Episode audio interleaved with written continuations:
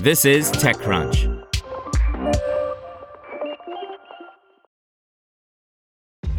This episode is brought to you by ShipStation. You know, some things take a lot of work, like sending little robots to far off distant planets. And just as that's challenging, so too is running a successful e commerce business, especially when there's so much to do. So I want to introduce you all to ShipStation. Now, I love using ShipStation because of its easy to use dashboard, which makes managing orders and printing labels a breeze and super smooth. Oh, and the customer service is just out of this world.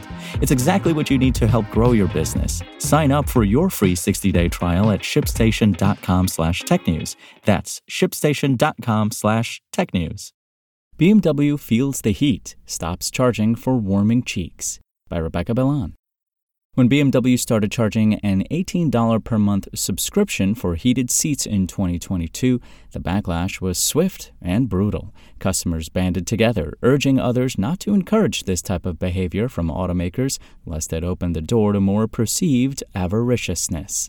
You've already paid for it, cried one Reddit user. The effing hardware is in your car, and you've already paid. Customers complained that a subscription for a hardware feature only makes sense if the upfront cost is small or non existent, not when someone has already spent around $50,000 on a luxury car. Now, it appears BMW will no longer charge customers to activate hardware based functions in the future, according to Autocar's interview with Pieter Nota, BMW board member for sales and marketing.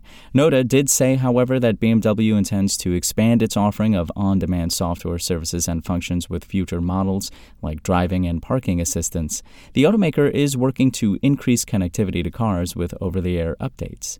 We thought that we would provide an extra service to the customer by offering the chance to activate that later, but the user acceptance isn't that high, Nota told Autocar. People feel that they pay double, which was actually not true, but perception is reality, I always say. So that was the reason we stopped that. Paying for and downloading software services, on the other hand, is well accepted by consumers who are used to that process by dint of having smartphones. Other automakers are also introducing subscriptions to software services in order to boost revenue. Tesla, for example, famously charges $12,000 for its full self driving driver assistance system, and General Motors aims to have a Netflix sized subscription business by 2030 by selling services like its OnStar in vehicle concierge. Want to learn how you can make smarter decisions with your money? Well, I've got the podcast for you. I'm Sean Pyles, and I host NerdWallet's Smart Money Podcast. Our show features our team of nerds, personal finance experts in credit cards, banking, investing, and more. And they'll help you make the most of your money while cutting through the clutter and misinformation in today's world of personal finance.